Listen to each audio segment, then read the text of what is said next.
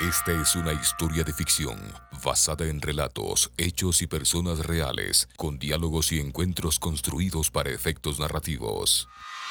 La Prefectura de Pichincha, impulsando la creatividad, conmoviendo la imaginación y rescatando la historia de nuestra provincia, presenta de la campaña Pichincha Bicentenaria. El portal 1795. La rebelión de los sueños. En el capítulo anterior. Alguien se acerca. Que los nombres de la libertad nunca se olviden. Gracias al cielo. Natania está viva. Nuestra nueva morada y centro de operaciones. Tal vez has escuchado hablar de Simón Bolívar. Capítulo 18. Manu estaba de vuelta en su habitación, en el mundo real.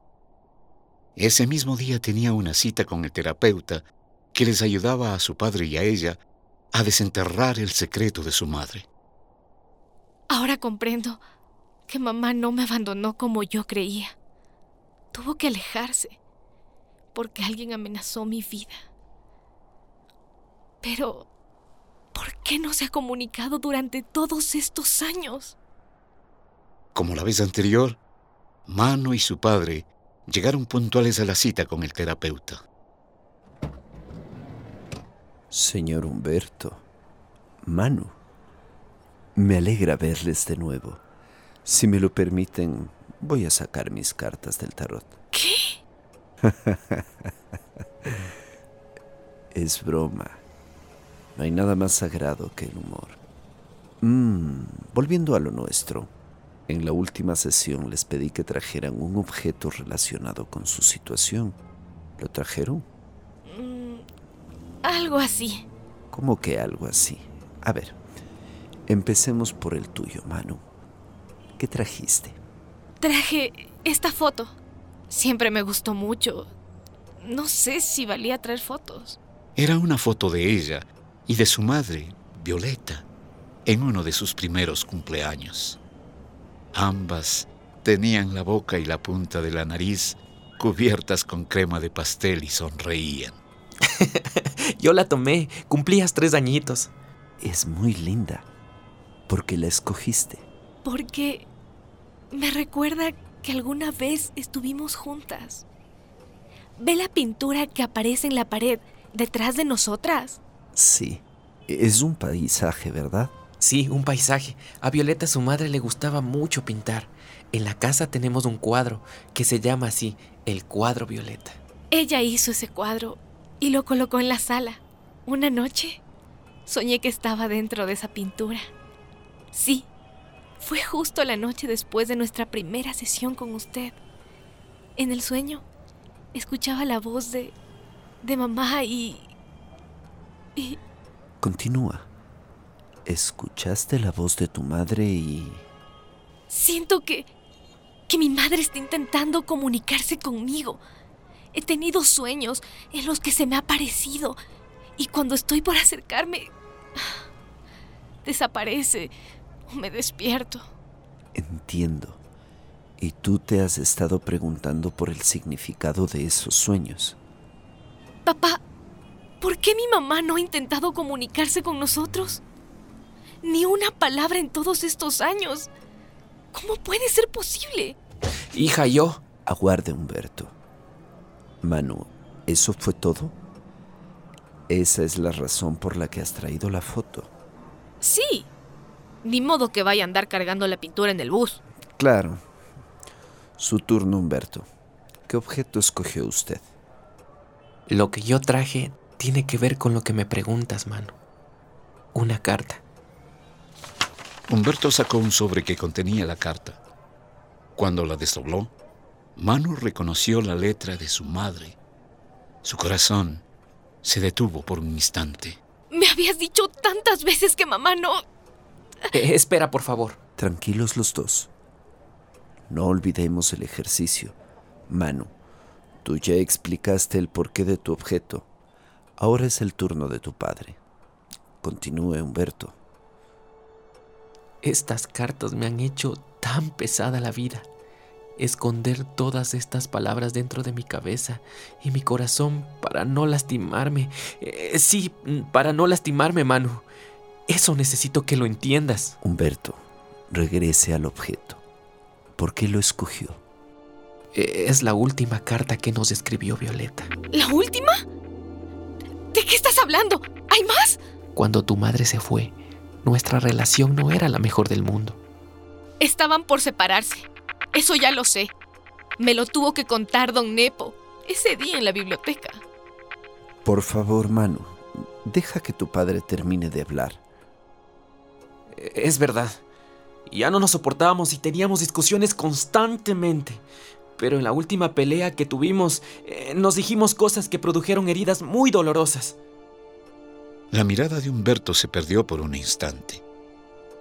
Recordó en microsegundos fragmentos de esa última discusión que había causado tanto daño. Violeta, o sea que simplemente haces maletas y te vas. No es simple. Será solo hasta que todo se calme. Por favor, no me hagas sentir como si fuera mi culpa, Humberto. ¡Mierda! Que esta vez sí te equivocas, Violeta.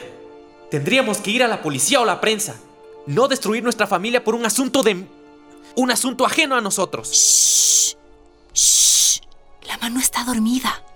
Lo vale. ¿Qué cosa? Sacrificar todo por... por... Sí, lo vale.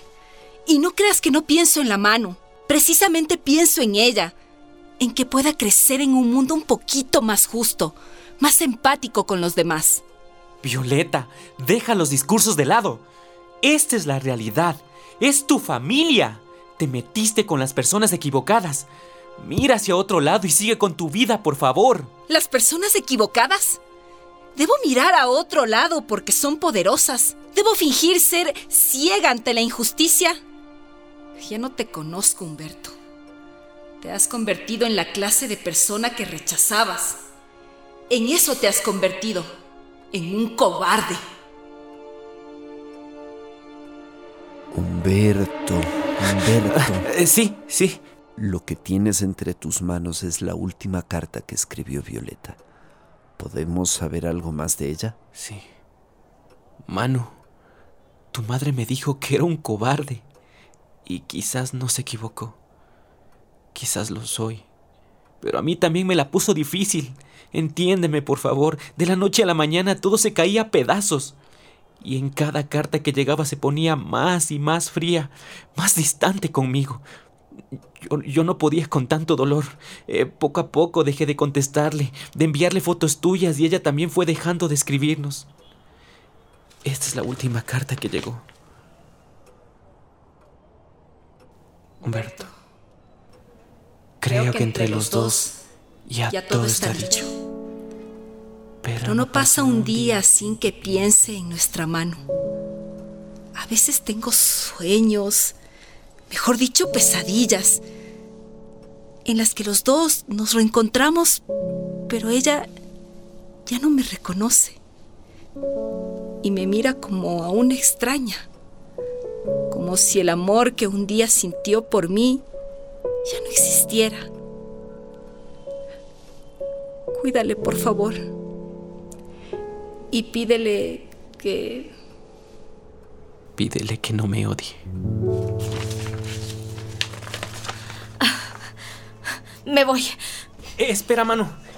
¿A dónde vas? Humberto, por favor, déjela. Manu, estoy contigo.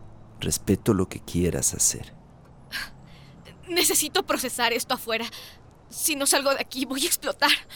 Por mí está perfecto. Solo debo asegurarme que estás segura. Sí, iré a la casa de Tomás. Si en cualquier momento necesitas hablar con alguien, no dudes en llamar. Podemos hablar de los sueños que has tenido. Gracias. Temo que... Confíe en ella. Humberto, está mostrando gran madurez y fortaleza. Manu salió de la sesión y deambuló algún tiempo por la calle 10 de agosto. Muy cerca de ahí estaba la casa de Tomás. Por un instante sintió que empezaba a perder el control. Mi mente es mi verdadera espada. Tengo que controlar mis ideas, como lo haría Manuelita.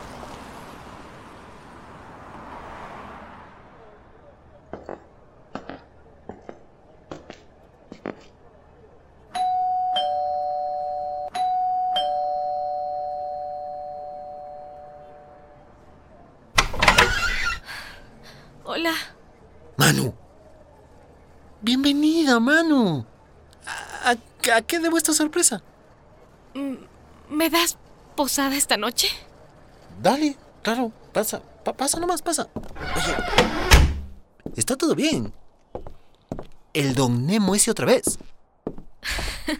No, esta vez no es don... ah, llámalo como quieras. Pero tengo que contarte algo muy extraño que me pasa en mis sueños. En nuestro próximo encuentro ante el portal 1795. En el último sueño, Manuela mencionó por primera vez el nombre de Simón Bolívar. Soy el legítimo rey de España. Por nada de este mundo le puedes revelar a Manuela Sáenz datos del futuro porque te vería loca. Sí existieron. La prefectura de Pichincha, impulsando la creatividad, conmoviendo la imaginación y rescatando la historia de nuestra provincia, presentó El Portal 1795. La rebelión de los sueños.